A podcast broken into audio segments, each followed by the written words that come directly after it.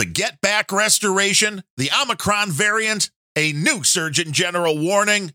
Do social media followers equate to book sales, violence in Chicago, and more on today's edition of the Randumb Thoughts Podcast?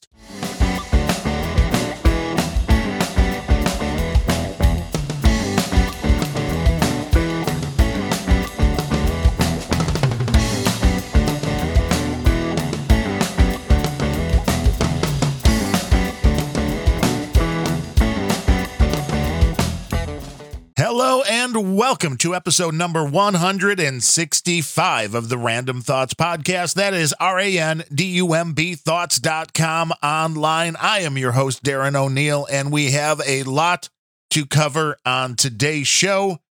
I want to, if I can use a Jen Psakiism, I want to circle back to episode 164 just briefly, where I discussed the new Beatles documentary which is about eight hours long. And I had mentioned that I thought it looked absolutely fantastic for old footage. So I've done a little research since the last episode and am even more amazed now at the technology that was used and just how good the restoration was, both of the video and audio on the Beatles documentary. It was directed by Peter Jackson, who also worked on a documentary about World War One a few years back and used some absolutely stunning technology to bring World War One footage, which of course would look quite dated and all of the problems that you have with old film. And restored it to the point to where the realism was fantastic. It's the same system that was used with the Beatles Get Back restoration. And even more so with the Beatles was the audio restoration that was done because when they were doing this, the Beatles were, even though this was their movie that they were doing in 1969, it was more or less to fulfill a commitment that they needed another movie because they had a contract. And even though this was going to be a documentary, there were times where the Beatles would intentionally, as Peter Jackson, the director, would point out here, would intentionally turn up the amplifier a little and just strum on the guitar or bass, whatever it was, to make noise while they were having the conversation because they didn't want the microphones that were being used to pick them up to be able to hear that part of the conversation. When they started looking at the video and listening to the audio available to them for this documentary, they were trying to clean up, obviously, the video, which they did a fantastic job, but also they needed to not only clean up the audio, but they wanted to try to isolate the voices so you could understand what was being said. And also, you have to understand the microphones that picked up the audio for a lot of this, even when they're playing songs, rehearsing songs, writing songs, they weren't going in to an eight track deck for a lot of the process meaning you didn't have the ability to go, oh, well, the drums are a little too loud. Let me bring those down. Or the vocal, well, yeah, that's a little too loud. Let's bring that down or bring this up. When you have a mono recording, up until this point, you get what you get. I mean, you can do a little bit of equalization. Again, up until this point, that's all you've been able to do. But Peter Jackson tasked the people that were working on this movie, who were AI experts, and obviously do a really good job because what they did was they used machine learning to be able to teach the computer, more or less, what a bass sounds like, what a guitar sounds like, what drums sound like, and what each of the voices of the Beatles sounded like, where they could then isolate hey, you just want to hear the bass part of this, or you just want to hear the guitar part of this, or you just want to hear what they were saying Peter Jackson said it was absolutely stunning to him how well this worked, where you could then have a very clear dialogue. And he's like, even though there was, you know, Ringo banging it down on the drums a few feet away for the whole thing, the AI was able to isolate it to the point where you didn't even know the drums were there. So not only do they give us a lot more usable audio for the dialogue in this documentary, but they were also able to make those mono recordings sound a lot better because if the microphone that was being used was way closer to the bass, well, you might not hear the guitar much. And they were able to take all of the different parts going on for those songs and then we were able to mix them. They were able to adjust the volume on the instruments, balance everything out, which is why the documentary looks and sounds so darn good and it was interesting because this was originally supposed to be a movie release, a theatrical release, about two and a half hours in length.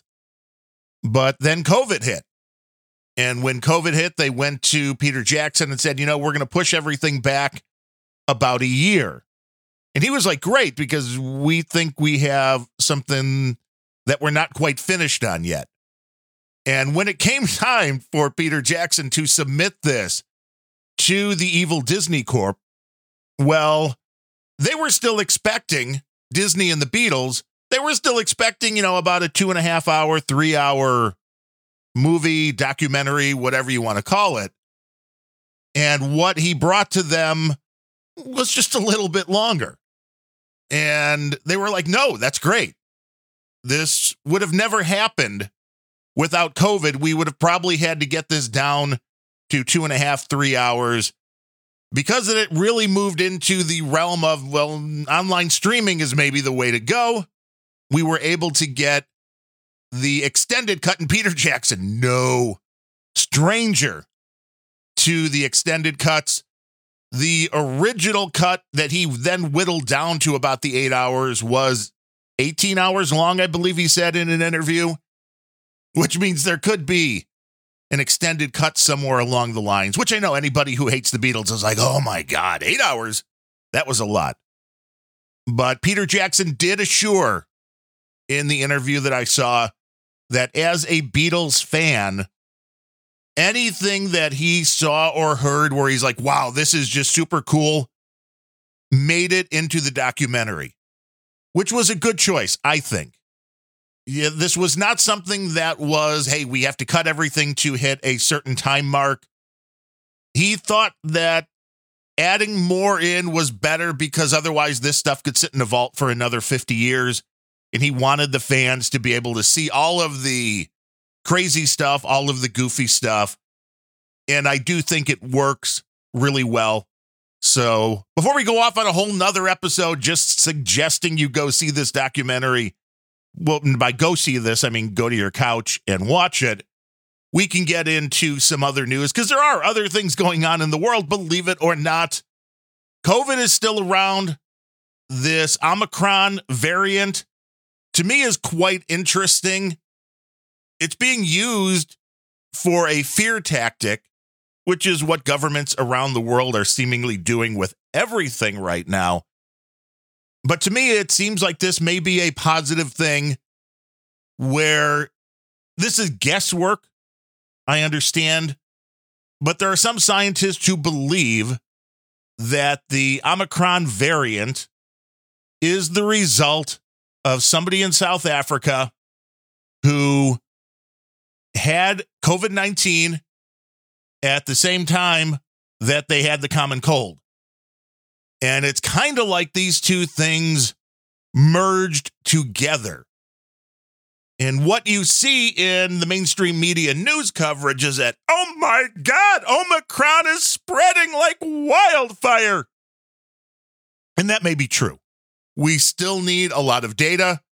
We need to follow a lot more things. And with all things scientific, you want more data, not less. And you have to see how things play out. But the reality is, in South Africa, the doctor that first discovered this and others are reporting that it doesn't seem like the symptoms are all that bad with this version of COVID 19.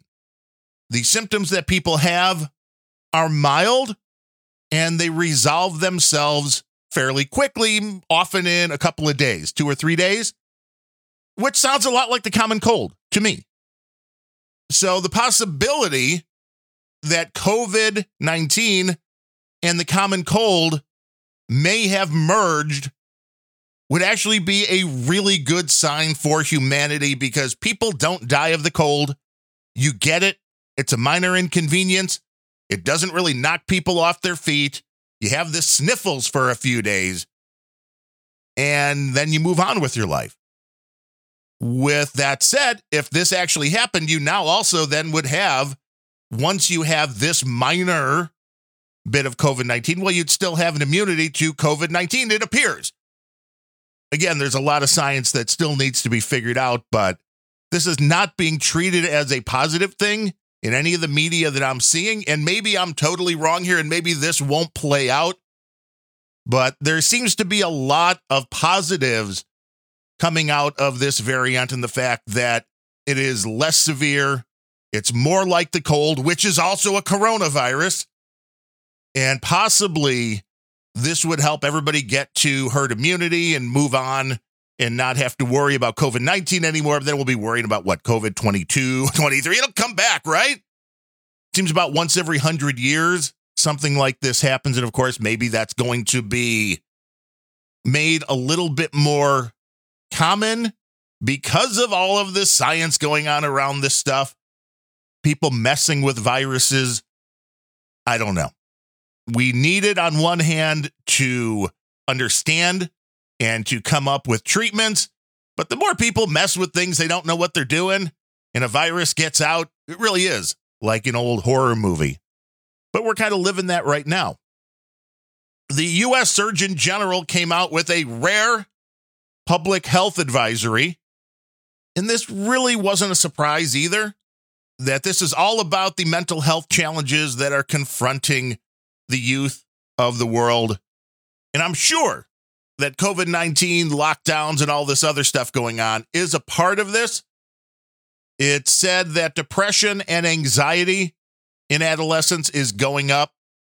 25% of the youth in the United States are experiencing depressive symptoms, and 20% experiencing symptoms of anxiety. In early 2021, emergency department visits, they say. I'm assuming this is emergency room visits to hospitals in the U.S. for suspected suicide attempts, up 51% in adolescent girls and 4% in adolescent boys over 2019. And there's some interesting numbers in there. 4% in boys, that is probably around the margin of error. So that's almost like no change which you really have to wonder if COVID 19 is the issue, if lockdowns are the issue. That's a big split between girls and boys. Now, girls, I think, and I'm not a girl, so I don't know, correct me if I'm wrong, but perhaps it is more about what I have talked about here quite a bit, which is the toxic social media influence on especially younger females who take part in this. Do you watch this? This is the world you see, especially, I would guess, if you're under lockdown. The outside world you're seeing is what other people are posting on Instagram, and that is not reality. That is absolutely not reality. I think I talked about here at one point all of the people that had been outed as fakes that were influencers that would even do things like go rent a private plane for a photo shoot, whether to stand out in front of it or inside to make it look like, hey, I'm jetting off to wherever. And no, you paid like 50 bucks to use the plane for like 20 minutes to go in and take a couple of photos. People have to understand that what you see, especially with deep fakes, but even when the photograph is legit, people could be posting stuff to make it look like they're living a completely different life make you think that, oh, they've got it made. That's probably not the truth for a vast majority of people you're seeing on Instagram. Another interesting Instagram story that I saw this week was just how easy it is for people to acquire illegal drugs on Instagram. I mean, Zuckerberg over at Facebook, who owns Instagram, are these people not being held responsible for the fact that it is seemingly child's play, literally, to be able to acquire drugs on the platform? The people that did this study found that it took less clicks to find a drug dealer and interact with them on Instagram than it did to sign out of your Instagram account. And I guess there are, I don't go onto Instagram. I don't pay any attention to Instagram, but I guess there are Instagram accounts that are like, oh, buy MDMA, buy fentanyl, buy whatever you want. You want some Oxy? Come buy Oxy. And if you follow one of those accounts that has a name like that, well, they'll message you like, hey, what do you want to buy? And this is a major problem. Because when I was growing up, if kids wanted to buy drugs, they'd have to go into a bad part of town, probably, and pay some money, maybe get robbed. Now you're doing it over the internet, over Instagram. And I'm sure there were probably kids in my school that were selling drugs. I never came across it. I'm sure it was happening, but the ease in which this can be accessed now, where it can be paid for online, it can be shipped to you, is absolutely insane. And these platforms are either responsible or they're not. They're either responsible for everything or they're not. And I understand both sides of the argument of freedom of speech and all of that, but this is another reason why, and I know I'm a broken record, you keep your kids off social media. Know that's where their friends are and they love it and it's great. The internet is bad. There are bad people on the internet. There are people who want to sell your kids drugs on Instagram. There are people that want to traffic your daughters on Instagram. You have to know this is going on you have to be aware of what information you or your kids are sharing on social media, how easy it is for people to track you down just because you don't use your real name. And for God's sake, don't use your real name. But even if you're using a fake name, it's still often quite easy to track people down based upon where they post things. If you have landmarks in the background, if you have friends that are tagged in your photos that use their real name, you have to be absolutely vigilant to keep yourself safe in an age where all of this information is available to all sorts of people at their fingertips. What you, or again, more importantly in this case, what your kids are doing, where they are, and you have to be aware. You just have to be aware of that. Now, Instagram, again, not being reality, we see a lot of people on Instagram who have tens of thousands of followers. We have some people on Instagram who have millions of followers. And the question is does that really mean they will be able to sell a product? I mean, maybe drugs are really easy to sell. When it comes to books, I thought this was quite interesting. The Instagram pull of somebody like Billie Eilish, who is a huge star on the music scene right now. She has 97 million followers on Instagram, 6 million on Twitter, which I think is an interesting look right there, too, which is, well, why? Why are there so many less people following her on Twitter? Does nobody want to see the words that she posts? Is it all just about seeing images? And maybe it is. I think we are moving as a society to one that is completely inarticulate, illiterate, doesn't want to have to worry about writing things. Oh, let's just take a picture. That's enough. And things like Instagram propagate that formula down the line. But Billie Eilish, get 97 million Instagram fans, 6 million Twitter. Maybe this means that the younger generation has already abandoned Twitter, which would be good because Twitter sucks. But Instagram really isn't much better. But with that kind of an alleged fan base, I then wonder with stories like this, how many of those fans are real? How many were maybe bought from a user farm in India? There's a lot of these. You want followers? You can pay somebody five bucks and get a thousand followers. And a lot of this, again, not real, not reality. And you can see this because even though Billie Eilish has 97 million Instagram fans, she came out with a book six months ago. So here, I, this is again, maybe pictures, words. Billie Eilish may be learning this.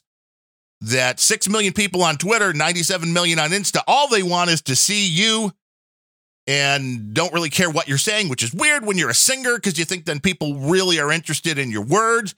Maybe it's just the medleys in Billie Eilish's case because her book which has now been out for six months, has sold a whopping 64,000 copies. Let's see, out of 97 million Instagram fans, plus 6 million Twitter. Okay, they may be overlapping, but you have about 100 million people following you on social media. 64,000 bought the book. Well, no, 64,000 copies of the book were sold. I don't know how many Billie Eilish actually bought herself, because I know that from working in the country music industry that there were releases that the artists themselves would often buy a pretty big chunk to be able to inflate the numbers, give away all that kind of stuff. So, yeah, that's a really bad number considering Billie Eilish's publisher thought, wow, man, this is a great idea. Billie Eilish, she could really move books. And they gave her a million dollars to write the book and that's not going very well for him. I don't know why they would think that somebody, just because they are good at selling records, and in this case, not even selling records anymore, it's mainly just being streamed, but somebody that's good at music doesn't necessarily translate over to the world of literature, selling books, 64,000 copies in six months. That is sad. Ilhan Omar, the Democratic representative from Minnesota, she also has a book. She has 3 million Twitter followers and 1.3 million Instagram followers. So more people do want to hear her words or see her words than to see her. But her book, which came out in May of 2020, so over a year and a half now, 26,000 copies sold. I mean, if I sold 26,000 copies, I'd be really happy. But Ilhan Omar, 26,000 copies, 3 million Twitter followers. Again, social media. And those people that follow you don't necessarily translate. Piers Morgan, 8 million Twitter followers, 1.8 million Instagram followers. He had a book come out a year ago, 5,650 copies of a book. I think, you know what? I might be able to sell 5,650 copies of a book if I came out with it in the first year. I think I can do that. So, Piers, I don't know how bad your book was, but the fans are not buying it. By contrast, Bill O'Reilly, if you've been listening, you know I'm a fan of Bill, and he has written a lot of books over the last 10 years plus, including the Killing series, which is just phenomenally successful that series alone, if the numbers I pulled are right, or maybe this was all a Bill O'Reilly sales. Either way, over 18 million copies sold. His latest book that was published, and another one is coming early next year. But the latest one that was published this year, Killing the Mob, had 600,000 printed when it was ready to go to the public and it's still selling strong as far as I can tell. So Bill's probably selling at least 10 times more, maybe even more than that, than Billie Eilish, which again, I think it shows your audience is more important on their interests beyond their size. Because Bill O'Reilly, I just looked it up, 3.1 million followers on Twitter. So a paltry amount. I mean, that's half of what Billie Eilish has. But no, Bill sells 18 million books, Billie Eilish 64,000. Yeah, I know she sells millions of records. So she beats Bill there. But just because somebody is popular on social media does not mean people are going to buy a book. It doesn't mean they're going to buy any of the merchandise you put out. It doesn't mean they're going to send you money. It is all fake. Following people's numbers on social media really mean nothing.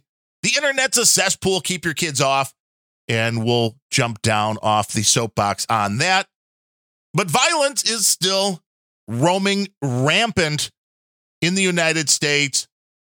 And there's not much being done about it. Last night, the tree, the Christmas tree, outside of the Fox News studios in Manhattan was torched. This is a 50 foot tree. Guy climbed up, well, used some kind of accelerant, it appears, and lit the tree ablaze. They caught him. Will anything happen to him? No, in New York, probably not. Bill O'Reilly was talking about a couple of cases recently where a guy went out and just slashed somebody in the face, a woman, and then wasn't even held because you know it's it's wrong to hold people in jail and to have them put bail up because you know when you're poor you just don't have the money. So then was back out there assaulting somebody else the next day. And this is what's happening with all of these smash and grabs. People are getting picked up on the smash and grabs on these massive mobs that are out robbing stores and they're being released immediately because these liberal DAs don't believe in bail. They don't believe in holding them. We talked about this with the Waukesha Parade massacre. Career criminals continually being let out to create more problems, more carnage, to assault more people. And the liberals in charge of all these cities just don't care. Do not care. Alexandria Ocasio Cortez doesn't even believe that the smash and grabs exist. So, I mean, she's living in a whole new kind of la la land. She is so far off the reservation that when asked about it, even Jen Psaki is disagreeing with her. Like, of course, we know that these smash and grabs, these massive groups of people that are going in and robbing stores blind everything from your Ulta beauty stores up through your Nordstroms and your Louis Vuitton stores. They're all being hit. Home Depot's hit. And Joe Biden is sending resources to try and help. I don't know what kind of resources you're sending, Mr. President. I mean, the FBI can go and they can look into this. But when you have liberal district attorneys and liberal mayors refusing to do anything, refusing to prosecute people, the crime is going to continue. There was a mob in Chicago a couple of days ago over the weekend where a CTA bus driver heard a noise, stopped the bus, got out to investigate. So I don't know if it sounded like a, you know, a tire had gone, maybe a gunshot, something like that. And he was confronted by a mob of young children. I mean, I'll use that term in quotes, and beaten quite severely. Lori Lightfoot, the mayor of Chicago, who is just horrible, absolutely horrible, came out and actually said, Well, you know, parents, do you know where your kids are? And yeah, they're out committing heinous crimes in the streets of Chicago and they don't care. The government, the police, the mayor, you're all absolutely useless. When there is no punishment for the crime, people are going to commit the crime. Even people who wouldn't normally have thought about committing the crime, when you have a society where this is becoming the norm, I go, I could just walk in and smash that counter and take a couple of Rolexes. And even if I get caught, they're not going to do anything to me. Then why not do it? Feels good. Go out and do it because even if you get caught, it means nothing. It means nothing, Mayor Lightfoot. Do the parents know where their kids are? They don't care. The parents don't care. And a lot of this starts at home.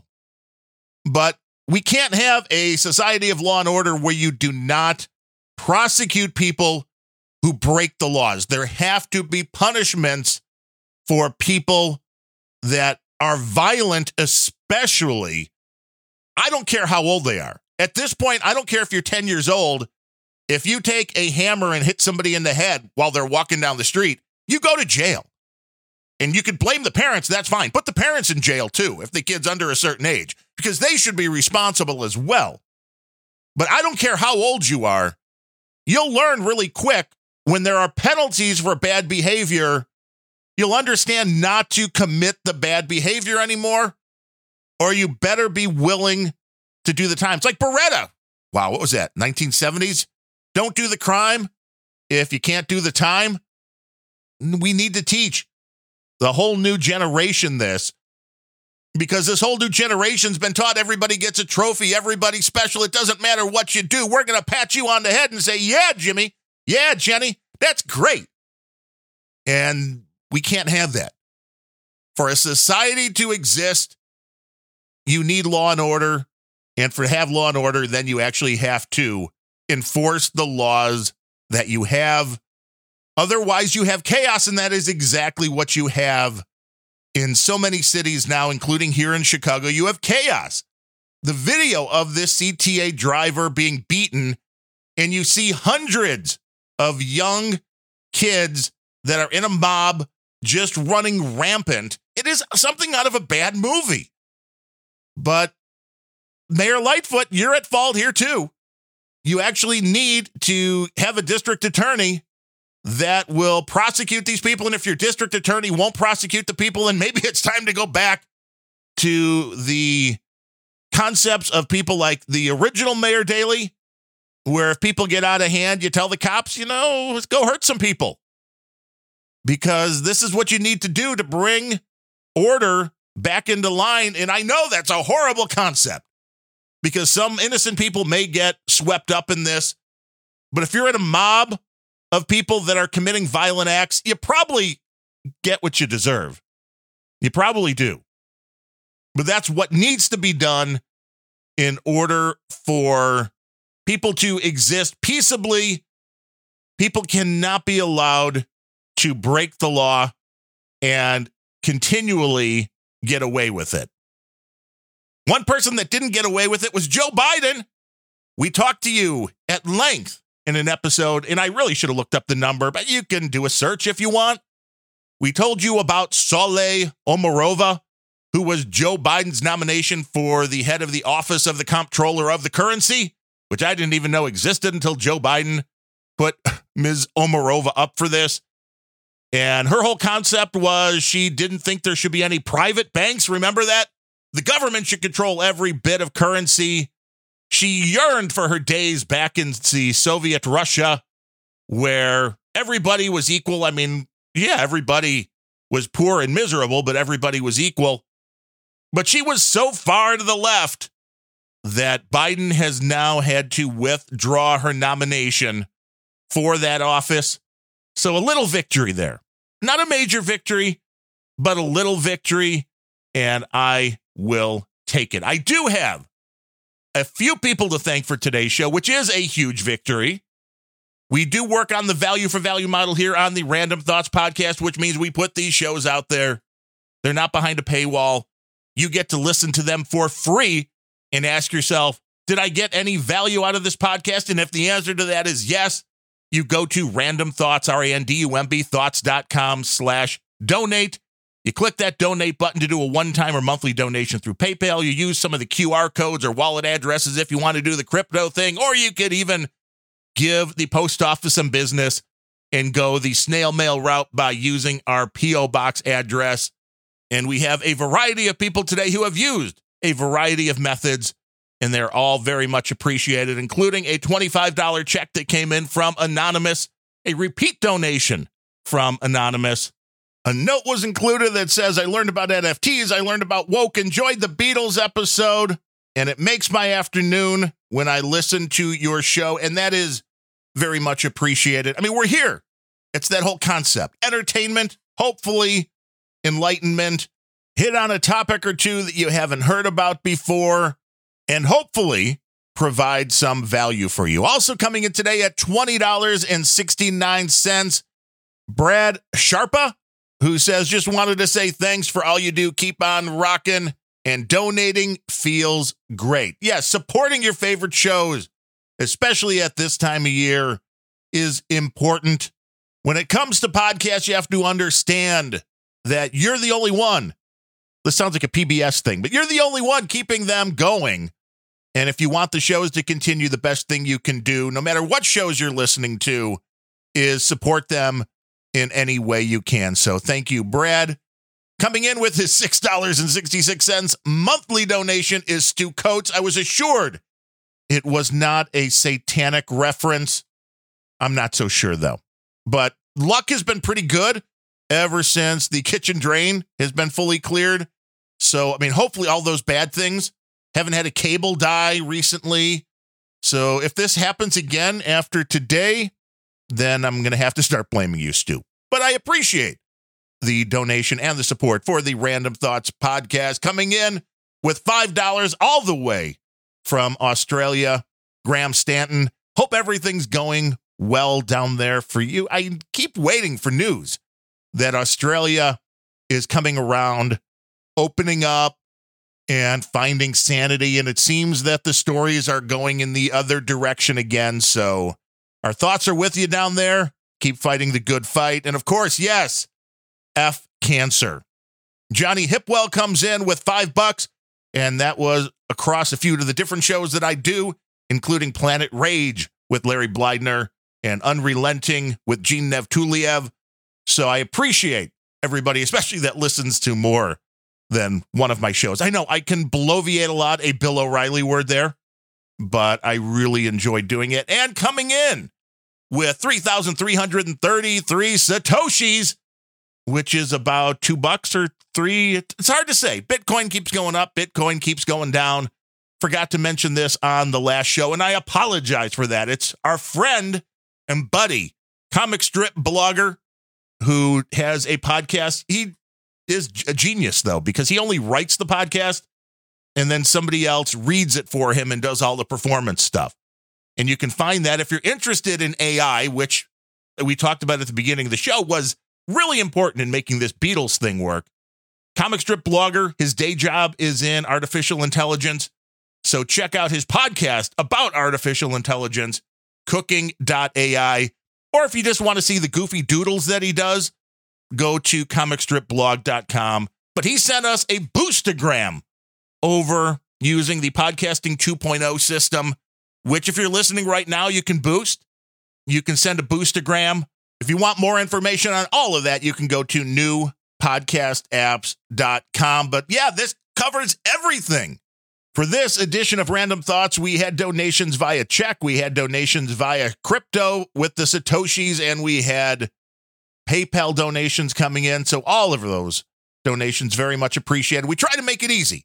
Again, just go to randumbthoughts.com slash donate if you want to help support the show. It is all very much appreciated. I will be back next Wednesday with another edition of the Randumb Thoughts Podcast. But until then, I am Darren O'Neill. Thanks for listening.